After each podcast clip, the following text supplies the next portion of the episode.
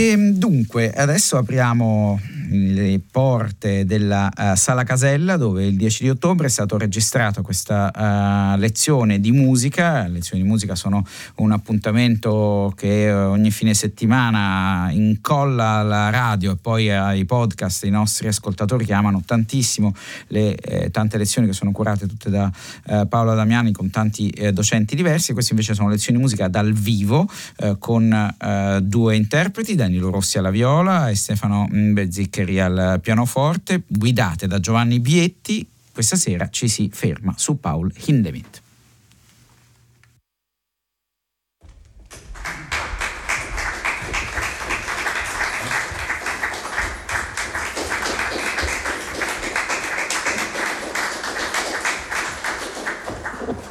Buonasera, benvenuti. Siamo dal vivo all'Accademia Filarmonica Romana, Sala Casella. Questo è il secondo incontro, la seconda lezione di musica che dedichiamo ai 200 anni di questa storica, gloriosa istituzione romana, l'Accademia Filarmonica Romana, e stiamo affrontando una serie di grandi compositori del Novecento che hanno avuto un rapporto privilegiato con questa istituzione nel secolo scorso. Abbiamo parlato di Goffredo Petrassi, figura legata alla Filarmonica per tanti motivi nello scorso incontro, e oggi parliamo di Paul Hindemith.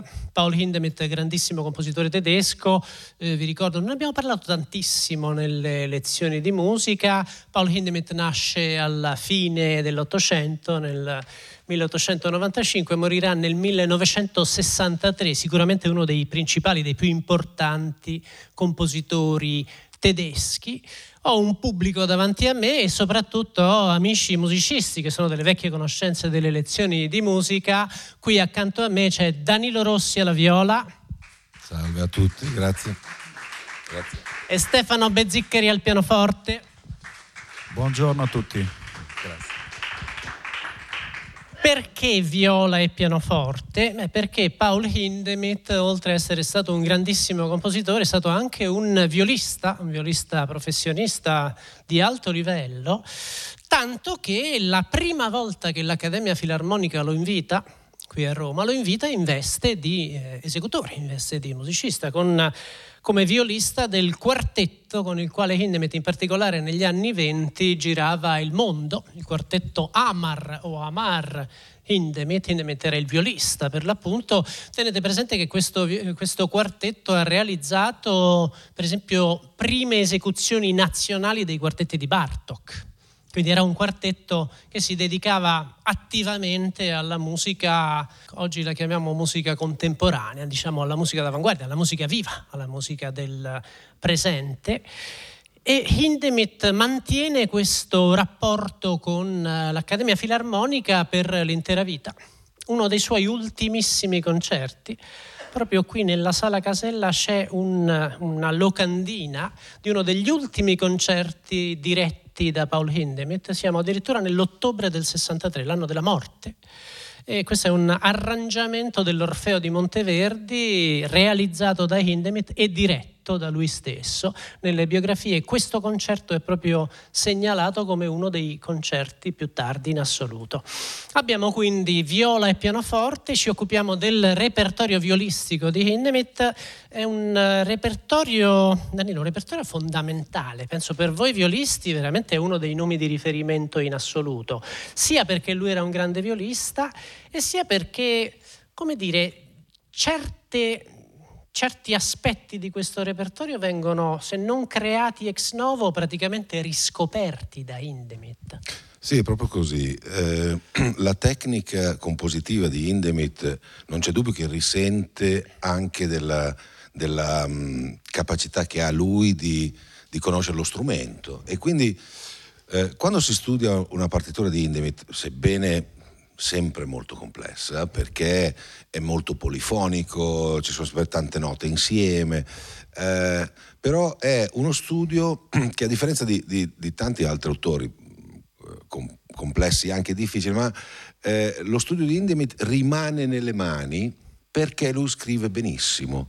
E questo è interessante, perché a parte che è anche piacevole, perché quando si ritira fuori il repertorio poi ti ritrovi quelle cose che hai preparato magari tanti anni prima, eccetera, e proprio perché funziona bene proprio dal punto di vista manuale. E poi certo, il fatto che lui è, io dico sempre, è un compositore estremo. È bellissimo vederne le sue parti, quando lui scrive 4P pianissimo e anche 5F. Certo. Quindi dà grande soddisfazione suonarlo. Tocca proprio gli estremi espressivi.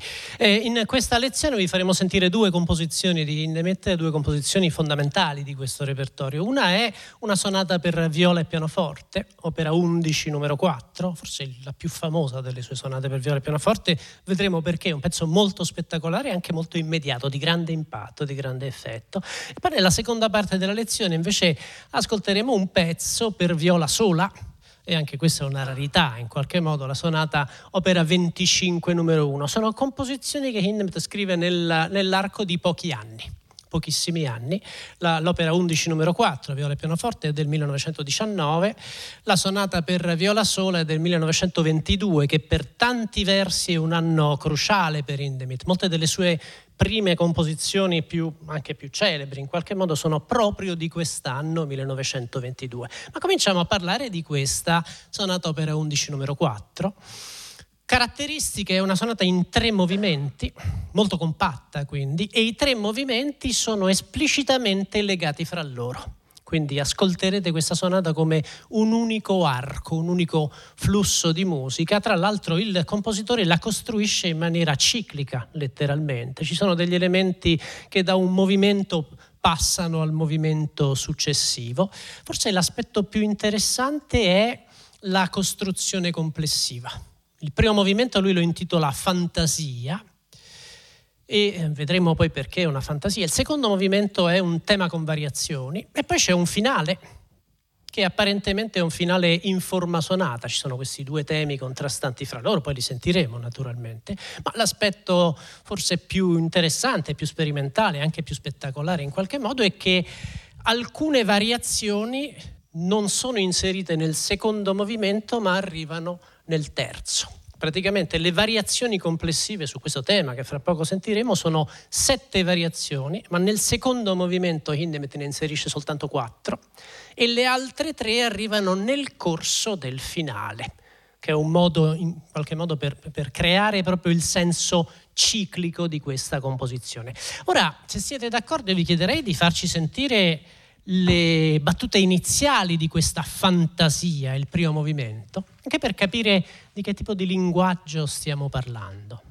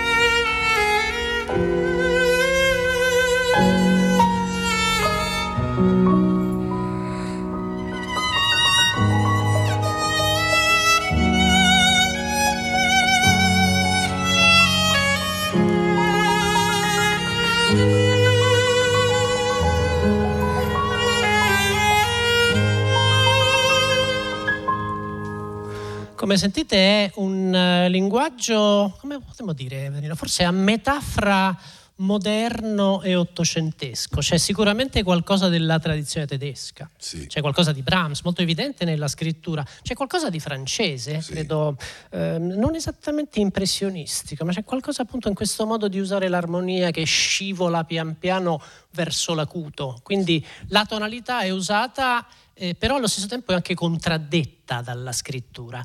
Hindemith ha lasciato qualche testimonianza, qualche dichiarazione su questa sonata, ha detto qualcosa?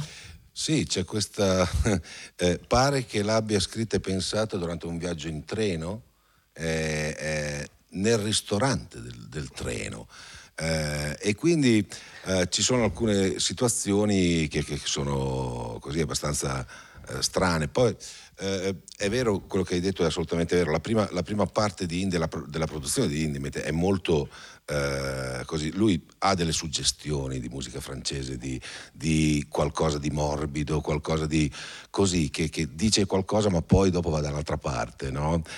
La cosa bella, forse una delle cose chiavi che mi sono state insegnate è quando Hindemith canta è come Brahms, quando Hindemith invece fa l'armonia non è espressivo, basta semplicemente la tensione armonica delle note, ed è una scelta interessante. Io lo faccio spesso, cioè dove è solo l'armonia o il contrappunto praticamente non vibro, e invece quando c'è da cantare bisogna vibrare ed essere espressivi e appassionati, come se fosse scritto da Brahms, in qualche modo anche fondendo gli stili, no? Esattamente, è lui poi ha questo gusto. Da una parte gli interessa dichiaratamente recuperare la tradizione tardoromantica tedesca, d'altra parte invece è un grande contrappuntista, quindi ha questa oggettività di scrittura. Addirittura si parla di una nuova oggettività per lo stile di Hindemith, no? Questa fase neoclassica, lui è veramente uno degli esponenti più interessanti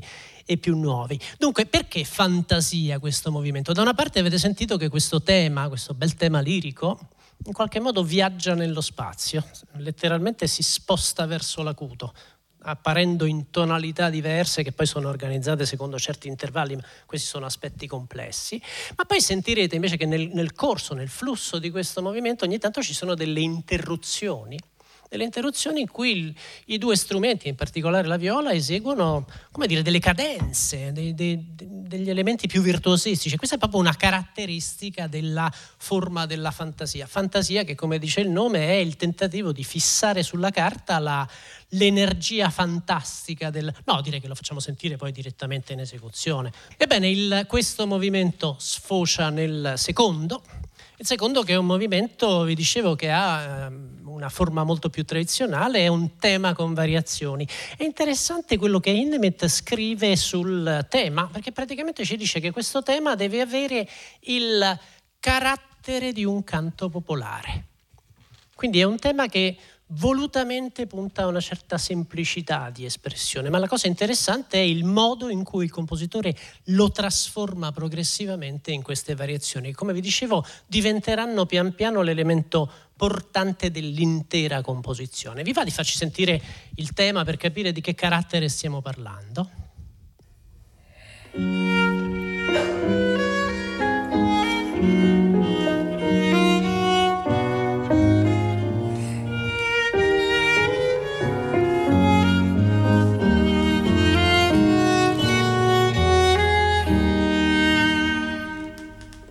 Avete sentito proprio questa, anche la regolarità del fraseggio. Il tema lo sentiamo per due volte con un finale, la cadenza conclusiva leggermente modificata. È un modo tradizionalissimo di costruire la melodia. Eppure, se proviamo a sentire qualcuna delle variazioni, vi dicevo, in questo secondo movimento Hindemith scrive 4 variazioni dopo il tema, variazioni che in qualche modo sono, una volta di più, stilisticamente eterogenee e sono sospese fra il rispetto del tema. Il tema lo continuiamo a sentire, però per esempio se il tema lo suona la viola, il pianoforte ci fa sentire delle cose completamente diverse. Questa per esempio è la seconda variazione, comincia il pianoforte con un tessuto abbastanza fantastico, leggero, e poi sentirete invece che la viola, quasi straniata, ci fa sentire come se fosse un eco del tema popolare.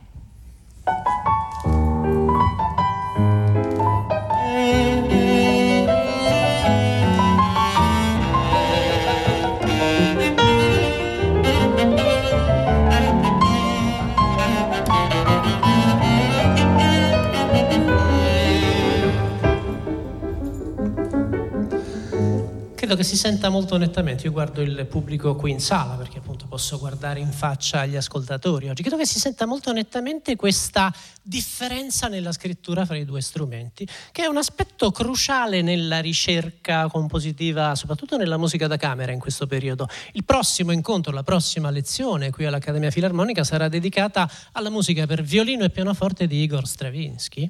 E Stravinsky in questo periodo, subito dopo, insomma, dice che non gli era mai interessato scrivere per il pianoforte uno strumento ad arco perché li considerava in qualche modo inconciliabili fra loro, incompatibili, e quindi dichiara di aver cercato di esasperare la differenza fra i due strumenti. In molti punti di questa sonata Hindemith lavora esattamente nello stesso modo.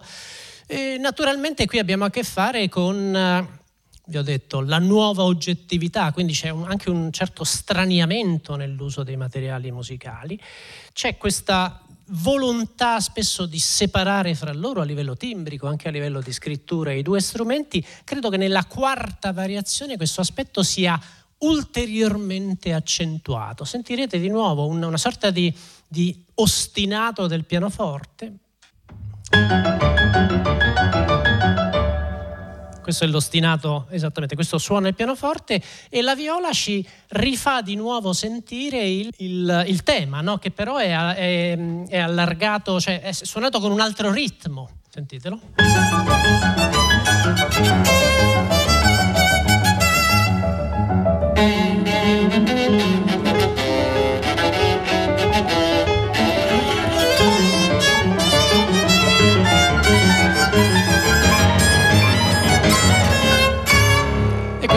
Questo è l'inizio del terzo movimento che si aggancia direttamente. Avete sentito anche la brevità di questa variazione. Le variazioni hanno anche durate molto differenti fra loro. Ora, il terzo movimento, vi dicevo, anche questo movimento ha apparentemente una forma tradizionale. Possiamo definirlo un movimento in forma sonata. C'è un tema iniziale che si basa soprattutto su tre note che vengono accentuate nettamente. Stefano, puoi farcelo sentire, ti va?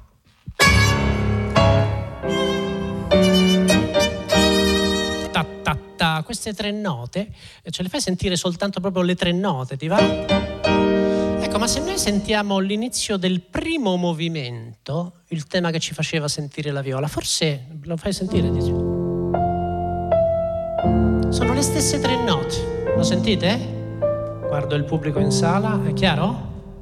Proprio tre note con questo piccolo scalino, tre note che girano su se stesse. Ecco, questo è anche un altro degli elementi attraverso i quali Hindemith costruisce la cosiddetta forma sciliche, con questi richiami addirittura impalpabili in qualche caso, da un movimento all'altro. Quindi abbiamo questo tema iniziale, tema piuttosto veemente, decisamente. Vi va di far sentire proprio l'inizio di questo terzo movimento?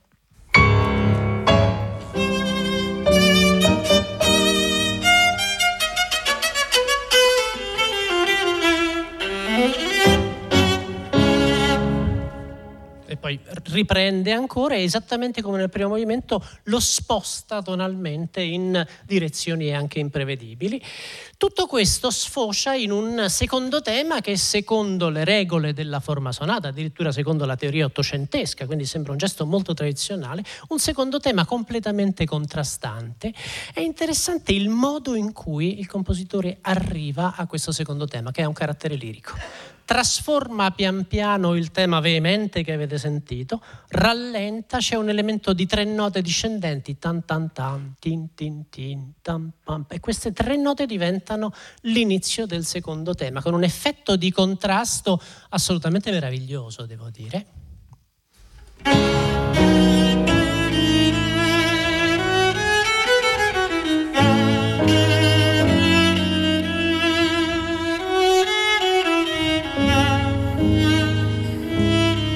Note, e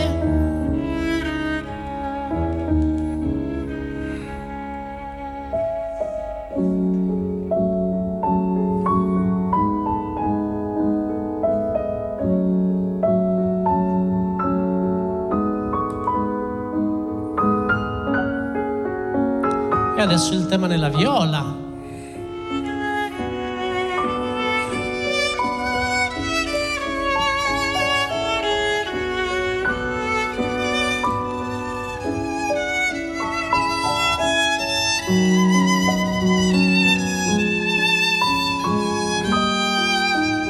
capite molto nettamente, questo è il principio dialettico della forma sonata, la forma sonata beethoveniana, la forma sonata ottocentesca, e quindi apparentemente in questa sorta di neoclassicismo molto eclettico Hindemith qui sta veramente tornando all'Ottocento, alle sue radici germaniche.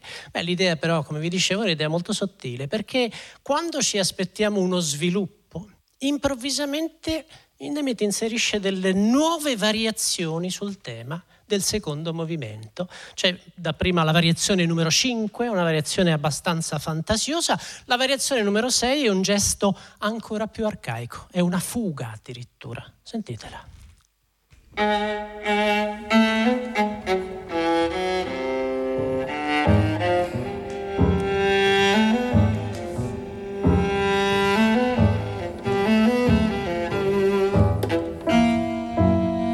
Seconda voce nel pianoforte.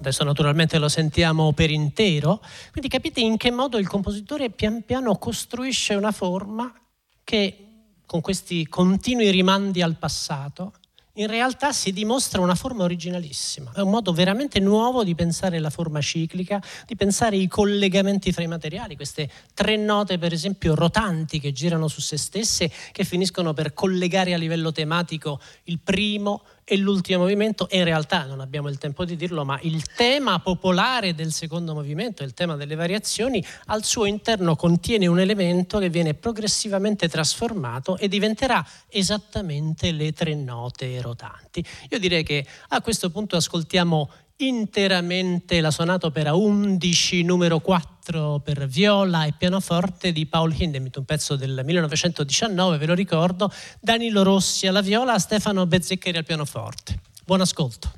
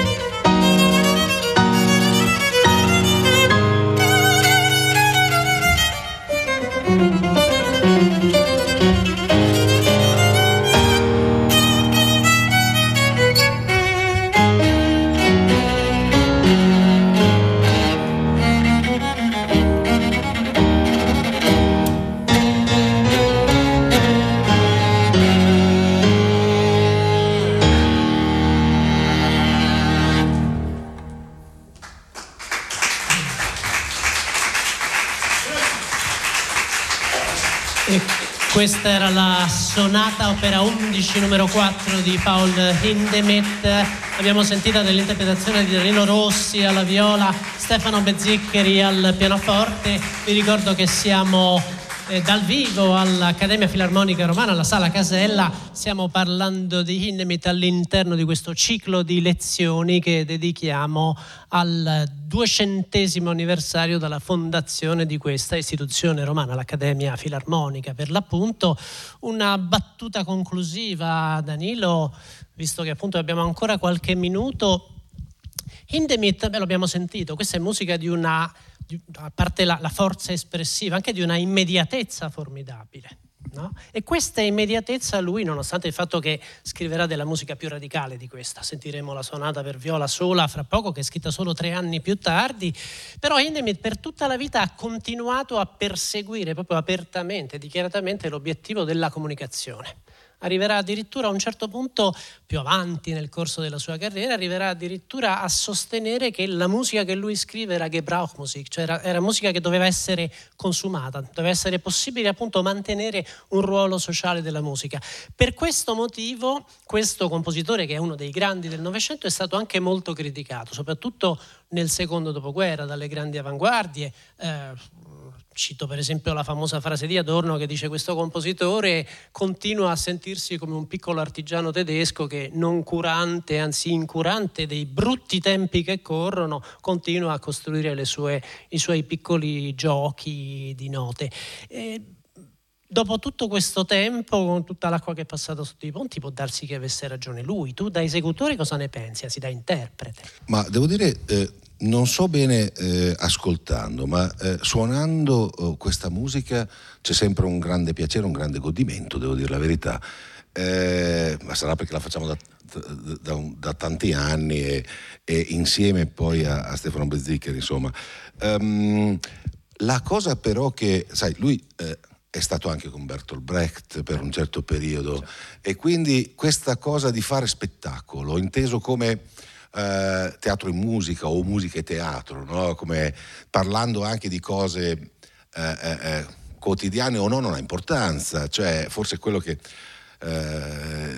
era capace di vivere la musica veramente come, sì, certo l'artigiano, ma ben venga l'artigiano, però appunto divertendosi. La spettacolarizzazione della musica non è poi sempre sbagliata, eh? Ah, certo. Nel senso che il caffè in musica, per esempio, Bach scriveva le cantate del caffè, certo. Le cantate del caffè, no?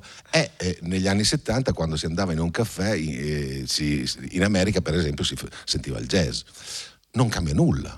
Cioè, nel senso, è quella un po' l'idea. E anche Hindemith stesso, quando scrive le cose per il teatro, eccetera, è una spettacolarizzazione della musica che anche lo strumentista sente di dover come dire, partecipare. Ecco, poi...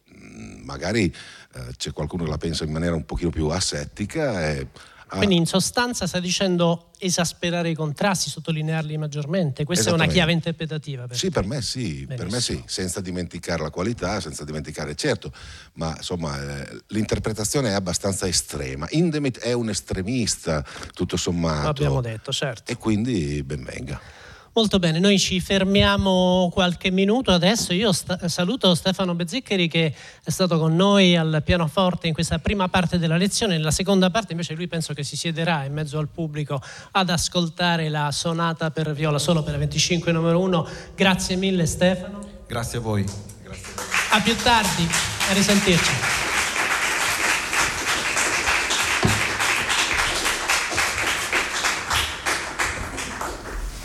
E siccome c'era un pubblico naturalmente contenuto, sia perché la Sala Casella non è una sala gigantesca, sia perché ancora il 10 ottobre non credo che si potessero avere un numero di posti assolutamente completi all'interno della sala, comunque c'è il calore che viene raddoppiato dai nostri ascoltatori. Molti seguono senza scrivere, qualcuno però aggiunge qualche commento. Il Novecento tutto da scoprire, bietti e maestri superlativi, scrive Giancarlo. altro, ma è vero che per quanto importante e fondamentale la figura di Paolo Hindemith, tutto sommato sua musica da camera, molta sua musica strumentale, ma è ancora da scoprire. Tutto superbo, scrivevano ancora i nostri ascoltatori. Se vi va scrivete al 335 5634 296, mentre noi riprendiamo adesso l'ascolto della nostra lezione di musica speciale dedicate a Paul Hindemith dall'Accademia Filarmonica Romana, insieme a Danilo Rossi, che ve lo ricorderete è stato anche protagonista del nostro primo appuntamento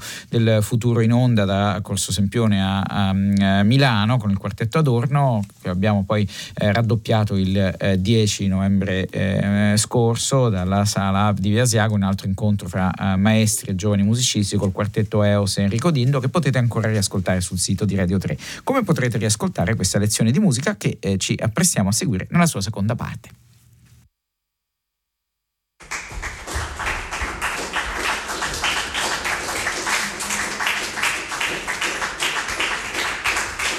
Buonasera, eccoci di nuovo dalla sala Casella dell'Accademia Filarmonica Romana per questo ciclo di lezioni dedicate ai 200 anni di questa istituzione. Stiamo parlando della musica di Paul Hindemith, l'abbiamo fatto nella prima parte di questa lezione con Danilo Rossi, che è qui con me adesso, e Stefano Bezziccheri. Adesso come c'è soltanto Danilo, perché parliamo di una sonata per viola sola, la sonata per viola sola opera 25 numero 1, scritta nel 1922. Danilo, forse possiamo dire qualcosa su questa sonata e soprattutto sull'idea di scrivere per viola sola. Bisogna forse specificare che il barocco, pensiamo a Bach naturalmente, cioè esiste una grande tradizione di pezzi scritti per strumento ad arco solo nel Seicento, nel Settecento. Poi la seconda metà del Settecento, l'Ottocento, questo tipo di scrittura, se non sparisce, comunque credo che non sia praticata da nessun compositore, diciamo, di primissimo piano. E poi viene riscoperta, e Hindemith è proprio uno degli artefici di questa riscoperta, all'inizio del Novecento. Come mai, secondo te? Forse è legato a quello che dicevamo prima. Da un lato le potenzialità strumentali, quindi lo sviluppo anche tecnico degli strumenti, come del resto tutto, cioè la tecnologia, prima si andava con i cavalli e poi dopo adesso andiamo sulla luna, anche strumentalmente, tecnicamente c'è un'evoluzione. Tante volte ci capita di sentire vecchie registrazioni in cui si sente un pochino, come dire, è un po' datato alla tecnica, anni 30, anni 20, con tutto il rispetto, ma insomma si sviluppa anche lo strumento, tutti gli strumenti, ma poi c'è il fatto appunto di volere, cercare qualcosa di spettacolare, particolarmente nello strumento solo, perché probabilmente nello strumento solo non si è tirato fuori fino a quell'epoca tutto quello che lo strumento poteva dare. Quindi una ricerca proprio sia dal punto di vista tecnico che timbrico. Sicuramente. Beh, non dimentichiamo del resto che appunto i pezzi barocchi di cui parliamo, per esempio le sonate partite di Bach per violino, le suite per violoncello, vengono scritte con una funzione dichiaratamente, espressamente privata, mentre invece questa è musica, penso anche a tanti pezzi più recenti, è musica che invece è pensata per la sala da concerto, quindi evidentemente c'è una dimensione non solo virtuosistica, ma proprio una dimensione spettacolare, direi quasi teatrale, visto che usavamo questo termine. Infatti sì, prima io ho sbagliato parlando della sonata di prima, parlando del treno, in effetti è questa che lui scrive. Questa è qui, l'opera 25 numero 1, 25 sì. Numero due 1. Movimenti che sono il primo e il quarto. Il quarto c'è sì. questa li ha scritti pare nella carrozza buffet del treno, scriveva piuttosto velocemente Hindemith. Sì. Però appunto questa idea di come dicevi, teatrale, mi viene appunto in mente, io gioco un po' con questa parte, perché questa è stata, forse è carino anche raccontarla, questa parte qui. Una parte vissuta. Allora, è stata la prima parte per viola che mi è stata regalata da un amico quando avevo 14 anni, venendo dal violino, io avevo iniziato molto presto a suonare il violino, avevo incominciato a suonare la viola e lui mi regalò sta parte di questa sonata che a 14 anni io ho aperto, ho visto tutto nero, accordi, dissonanti, eccetera. L'ho messa via, insomma, cioè non era il caso, cioè, ma no, proprio. E poi in effetti questa parte me la sono portata in giro in mille situazioni e come si vede è tutta stracciata, ormai non si legge più, ma soprattutto è spezzata in movimenti, perché anche in teatro l'ho usata tantissimo, in spettacoli teatrali, percorsi di parole e musica eccetera. Ricordo uno spettacolo all'anfiteatro di Catania che avevo sparso in giro per l'anfiteatro, io facevo un percorso eccetera, ogni movimento era in un punto e dovetti strappare la parte perché era tutta attaccata e ogni movimento è ancora così tutta stracciata, ma insomma è bello, è divertente, ed è la teatralità di questo pezzo, secondo me è proprio una delle chiavi importanti. Molto bene, diciamo qualcosa della struttura. Questa sonata è in 5 movimenti. 5 movimenti, anche se in realtà il primo e il secondo sono collegati fra loro, quindi in realtà sentirete soltanto 3 interruzioni. 5 movimenti che sono totalmente contrastanti fra loro. Hindemith alterna soprattutto velocità piuttosto lente e piuttosto veloce, anzi direi lento, veloce, più lento, più veloce e poi ancora più lento. Questo è un po' il tipo di costruzione che lui cerca. Sonata che è famosissima soprattutto per un movimento di cui parleremo fra poco, che è il quarto, che è famoso sia per la novità della scrittura e sia per le indicazioni agogiche, cioè quello che lui chiede all'interprete di eseguire. Ma bisogna dire qualcosa sullo stile di Hindemith in questo periodo. Abbiamo sentito nella prima parte di questa lezione un brano del 1919, un brano spettacolare naturalmente, che però ha, come dire, una facilità di approccio anche per l'ascoltatore molto netta. Qui siamo invece su uno stile ben più radicale. Sentirete, credo, molto nettamente, parlo non solo naturalmente agli amici che sono qui in sala ma anche chi ci ascolta da casa.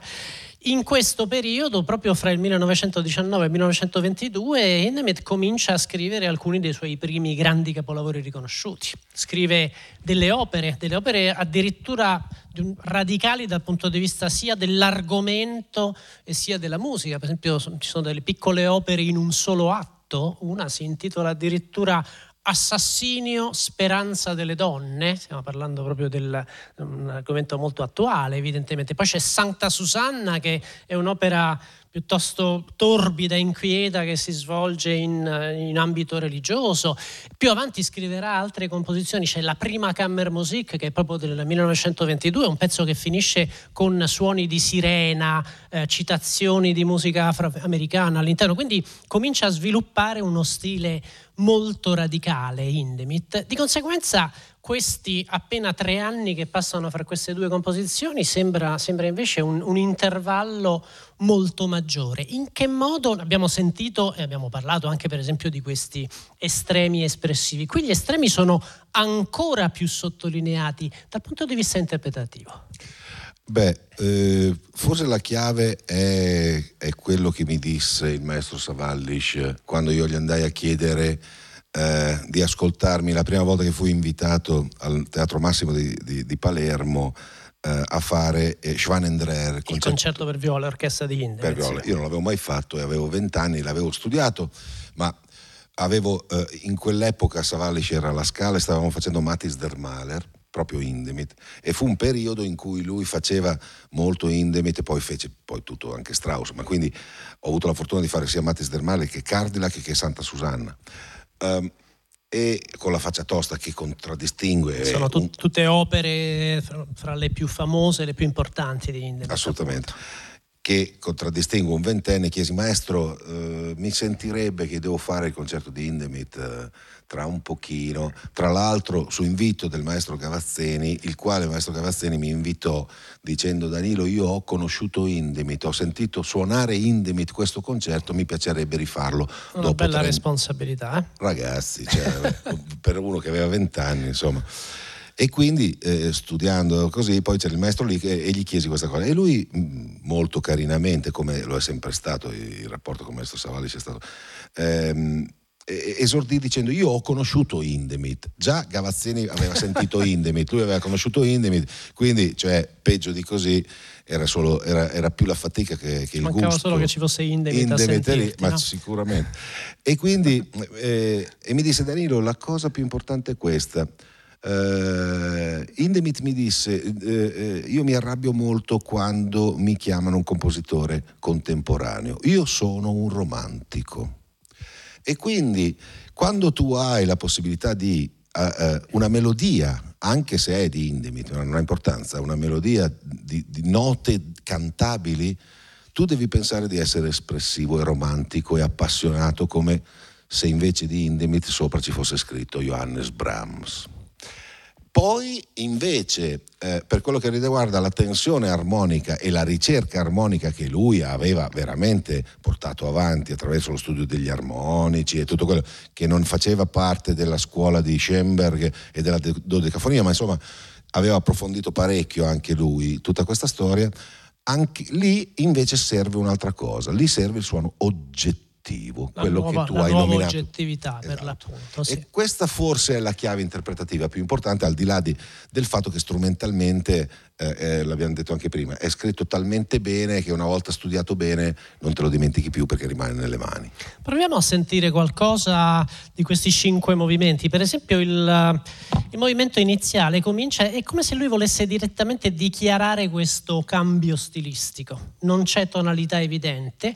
Hindemith comincia facendoci sentire per esempio 3 accordi che vengono immediatamente ripetuti, e questi 3 accordi diventano un po' i pilastri strutturali della composizione. Un musicologo che è anche violista ha scritto che Hindemith lavora sui motti musicali in questo periodo, quindi la costruzione non ha più a che fare con la forma sonata, assomiglia piuttosto a una sorta di stranissimo rondò sui generis. Ma sentite questo inizio.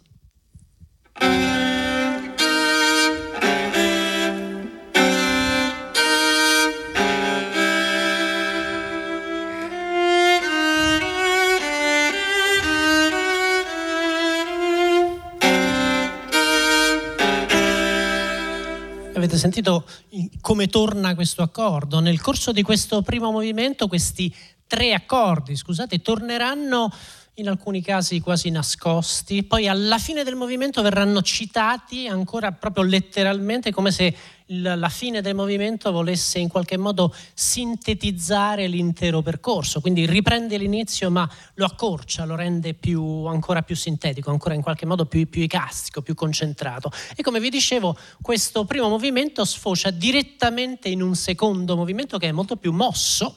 Questo è un bright, quindi largo, invece questo è sehr frisch, quindi è molto fresco e mosso.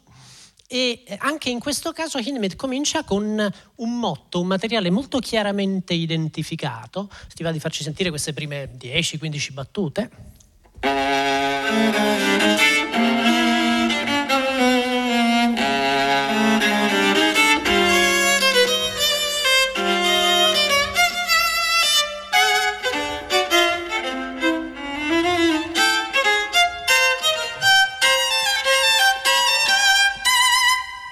Avete sentito questo inizio ancora una volta ripetuto 2 volte? C'era una cosa particolare di cui stavamo parlando prima, no? Nella prima parte di questa lezione tu accennavi proprio a come Hindemith, da violista, da grande esecutore proprio su questo strumento, sul tuo strumento, in qualche modo renda, è chiaro che sono pezzi difficilissimi, però renda più facile la vita all'esecutore, perché è talmente, come dire, idiomatico e connaturato all'essenza strumentale della viola, che ciò rende in qualche modo facile l'approccio a questa musica. Vuoi farci un esempio su questo inizio? Ti dispiace? No, per esempio la successione c'è una nota sola, poi diventa sesta, poi diventano quinte e poi una quarta, no? Tutte queste corde doppie. Sembra abbastanza complicato, lo è complicato, ma facendolo lentamente si capisce, si vede che la gestualità della mano sinistra è tutta vicina e quindi diventa, tutto sommato, quando la si assimila eccetera, poi diventa automatico, ed è questo.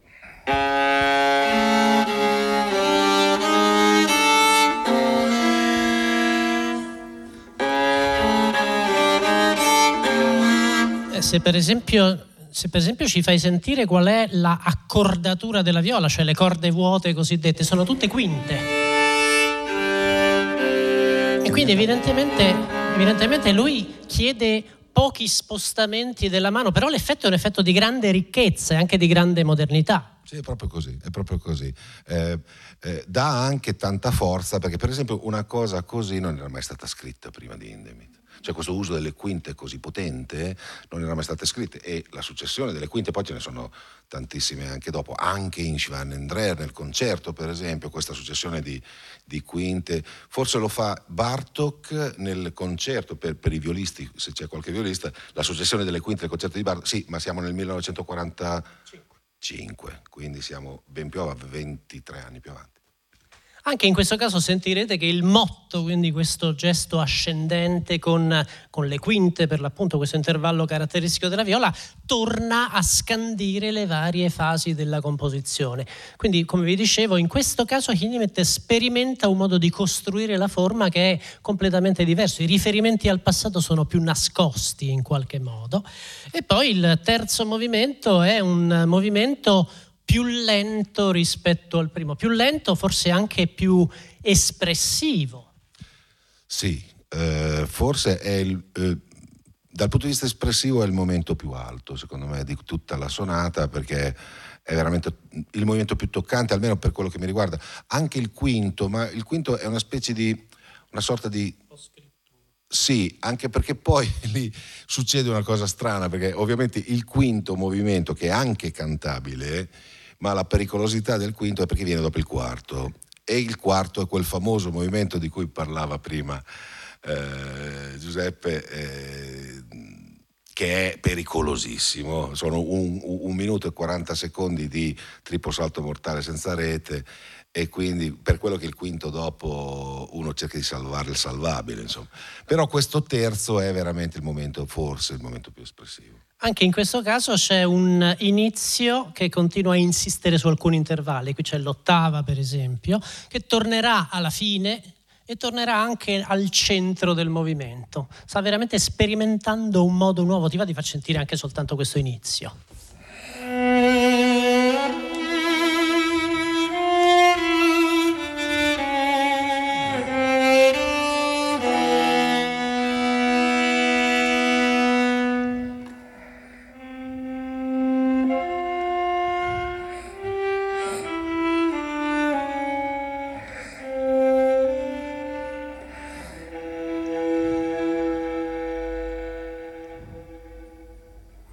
Tutte e due le frasi finiscono sulle stesse note, questa ottava, no, di Mi, c'è anche un'altra nota nel primo caso, e sentirete che continuamente questo suono così nudo, così semplice in qualche modo, scandisce l'intera forma.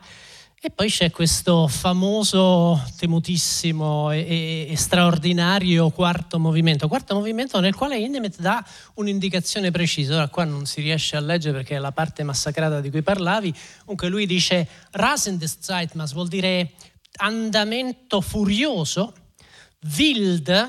wild, cioè selvaggio, e Tonschönheit, cioè la bellezza del suono, ist Nebensache, non è necessaria, anzi addirittura è superflua, è accessoria, cioè sta dicendo all'esecutore, questa è una indicazione abbastanza, come dire, inusuale, non ti preoccupare della bellezza del suono. Ora è molto interessante che proprio in questo stesso anno, in composizioni come per esempio la prima Kammermusik di cui vi parlavo, o c'è una composizione pianistica che io ho portato qui, che è la suite per pianoforte 1922, per l'appunto, è una suite che comprende varie danze. Volevo leggervi quello che Hindemith scrive per l'esecutore nell'ultimo movimento, che è un ragtime. Lui gli dice non badare a ciò che ha imparato durante le lezioni di pianoforte, quindi praticamente lascia stare la bellezza del suono, il fraseggio eccetera.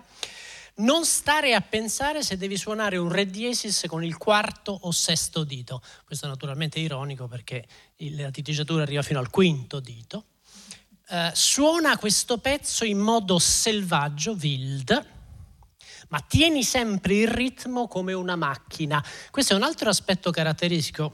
Questo brano condivide moltissimo con il quarto movimento della sonata, proprio questa, l'idea dell'ostinato ritmico. Naturalmente questo è un periodo in cui dal punto di vista ritmico, pensate, subito prima della guerra c'è la Sagra della Primavera, ci sono brani di questo tipo, e poi soprattutto è esattamente il momento in cui si sta non solo sviluppando, ma sta esplodendo il mito della macchina, il mito proprio della tecnologia. Molti effetti che i compositori sviluppano a livello ritmico sicuramente hanno a che fare con questa sorta di spirito del tempo, con questa temperie culturale, questa temperie anche in qualche modo sociale complessiva. Questo è un pezzo che è scritto, se date un'occhiata alla pagina è abbastanza sbalorditiva, perché Hindemith non segna, per esempio, come succede sempre all'inizio dello spartito, le indicazioni di metro. Sopra le varie battute dice qui sono 9, qui sono 6, qui sono 7, qui sono 4, perché continuamente nel corso del brano viene sempre usata la stessa unità ritmica. L'effetto è un effetto appunto wild, molto selvaggio. Ti va di far sentire questo inizio.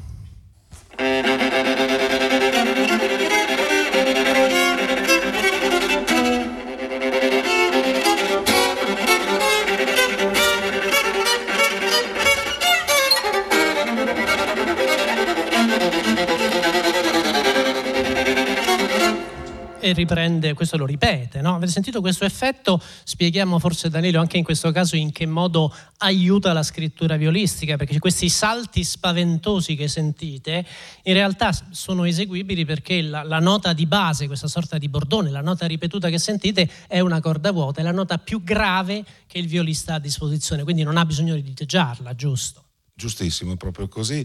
Tra l'altro oggi si fa tantissimo uso di questo, dei movimenti 7/5 anche nella musica classica. Oggi ci sono veri e propri capolavori. Tu citavi prima la Sagra della Primavera, che assolutamente, ma anche proprio nel contemporaneo oggi questi movimenti qui sono movimenti fondamentali.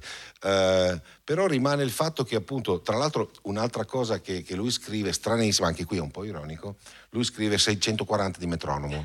Non esiste 640. Il metronomo arriva per i musicisti, arriva a 210 mi pare, no? Giù di lì. Quindi 640 non c'è. Vuol dire... Sì, è un po' come, scusami, è un po' come il tachimetro, no, della macchina. È come se in una macchina ci mettessimo il tachimetro che noi gergalmente chiamiamo contachilometri, che il contachilometro è l'altro, però vabbè, il tachimetro è come se ci fosse scritto 600 orari, insomma, non c'è.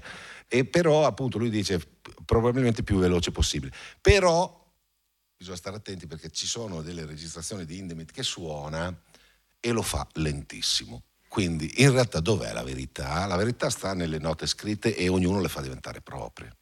Anche perché suonarlo a 600, lui scrive fra 600 e 640 di metronomo, quindi anche...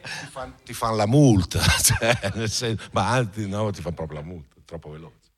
E poi c'è questo quinto movimento, ancora più lento, ancora più desolato da un certo punto di vista. Dici qualcosa di questo? Lui qui proprio scrive lento con molta espressione. Questa è una indicazione che in questi anni per Hindemith è abbastanza rara. Anzi, addirittura ci sono delle sue composizioni dove lui scrive poco espressivo, che è stranissimo, eh? Poco espressivo, normalmente i compositori scrivono espressivo, molto espressivo. Poco espressivo è un modo per dire sì, più oggettivo. Qui invece dice proprio mit viel Ausdruck, con molta espressione. Allora, qui c'è il problema che ci dicevi, che arriva dopo questo cataclisma di 1 minuto e 40. La soluzione che adoperi a livello proprio sia interpretativo che tecnico, ti prendi una pausa, accordi, cosa fai? Ha bisogno di fermarti un attimo oppure conviene... Sta facendo il segno della croce? No, questo sì è sempre un problema. Fosse stato rovesciato, il quarto tempo diventa il quinto, finisci con quel furioso là e andiamo a casa. Invece io penso che tu hai usato il termine giusto, è qualcosa di quasi molto espressivo, che significa anche qualcosa di decadente forse, cioè lui ha bisogno di chiudere in una maniera che sia una maniera anche stanca tutto sommato, sebbene nel mezzo poi torna ad essere comunque molto, molto grintoso anche dal punto di vista espressivo. Questo è veramente complicato, soprattutto psicologicamente, è un po' come... Faccio sempre il richiamo a Schwanendreher, perché ci sono molte analogie. In Schwanendreher, il concerto per viola di cui parlavamo prima, quello con Sawallisch, con Gavazzini eccetera, parte con un bellissimo primo tempo e poi c'è un straordinario secondo tempo con la viola insieme all'arpa, il legame con la Francia, eccetera. Poi c'è un fugato in mezzo e torna il finale viola, corno e arpa. Cosa c'è più di francese di così? E poi parte l'ultimo tempo. In realtà il concerto parte al terzo tempo e quando si suona bisogna stare molto tranquilli il primo tempo e il secondo. Quando tu hai finito il secondo non hai fatto niente, perché parte il terzo, e il terzo è veramente complicato. È un po' la stessa cosa qui, cioè quando tu hai fatto il quarto non hai fatto niente, perché lui in realtà il timbro ce lo mette col quinto, e il quinto è questa grande espressione che bisogna ritrovare dopo aver dato tutto prima, non è semplicissimo. Sentirete che, come molti movimenti di questa sonata che adesso sentiamo integralmente, finiscono proprio sulla nota vuota, sul do, quindi sull'ultima corda vuota, la più grave, come se il pezzo volesse cominciare e finire in qualche modo dall'alfa dello strumento, partire dall'origine del suono, il suono più grave che il violista ha a disposizione, da cui in qualche modo si comincia, questo quarto movimento comincia da quel do, il quinto finisce su quel do, ma in un'atmosfera completamente trasfigurata. A questo punto Danilo Rossi, la sonata di Paul Hindemith, opera 25 numero 1 per viola sola. Buon ascolto.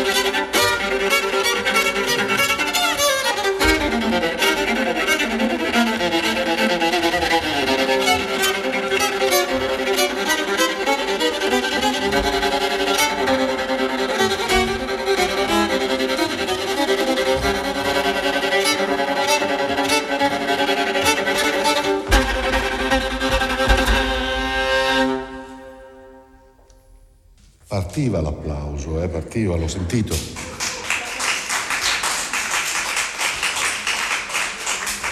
Grazie.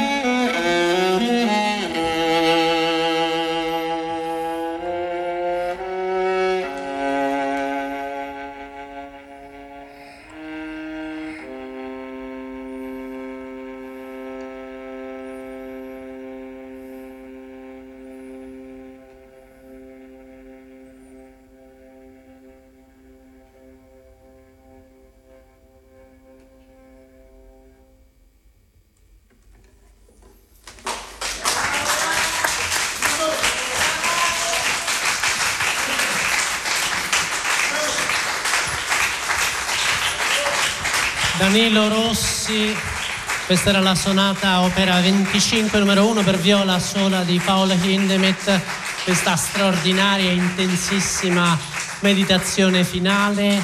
Danilo, abbiamo il tempo per un'ultima battuta. Musica così intensa, anche così particolare, tutto sommato tutt'altro che facile da ascoltare. La tua esperienza quando proponi questa musica di questo genere, ma proprio in particolare questa sonata al pubblico, che tipo di reazioni hai?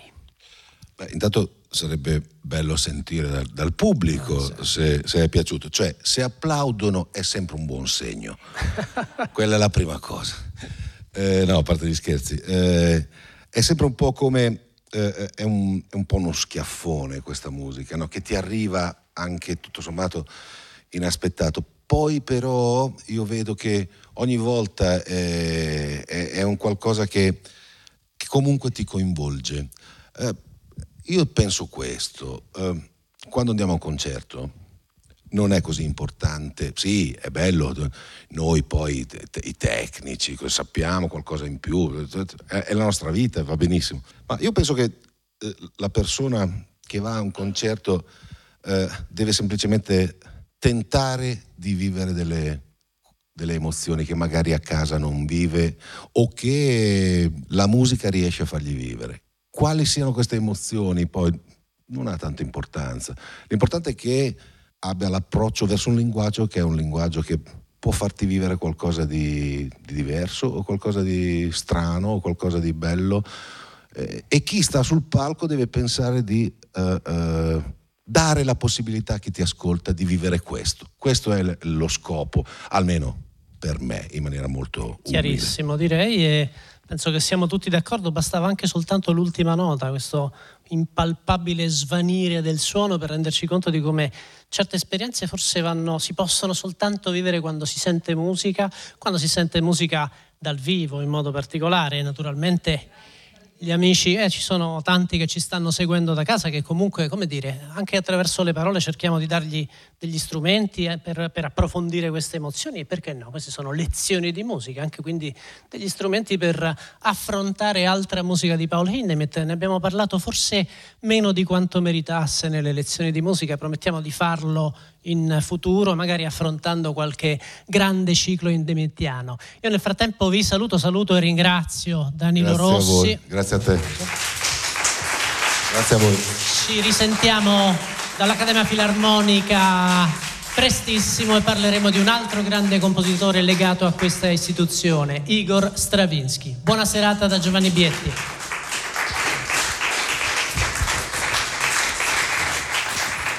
Si concludeva così la seconda parte dello speciale lezioni di musica che veniva dalla Filarmonica Romana. Avete sentito tutta una serata dedicata a Paul Hindemith con un'esecuzione al calor bianco della sua sonata per viola opera 25 numero 1 da parte di Danilo Rossi, che era stato poi nella prima parte insieme a Stefano Bezzicheri per eseguire la sonata per viola e pianoforte opera 11 numero 4, sempre dello stesso Hindemith, che è diventato una lezione di musica che potete riascoltare sul sito di Radio 3. Insieme alle invece le altre lezioni di musica c'è anche qualcosa di Hindemith, ma anche il nostro cartellone molto commentato dai nostri ascoltatori al 335 5634 296. Qualcuno si emoziona, qualcuno si impressiona al metronomo e alla velocità e parla di techno music e diciamo tangenze con la velocità di suono. Continuate a scrivere al 335 56 34 296. Noi chiudiamo il nostro cartellone.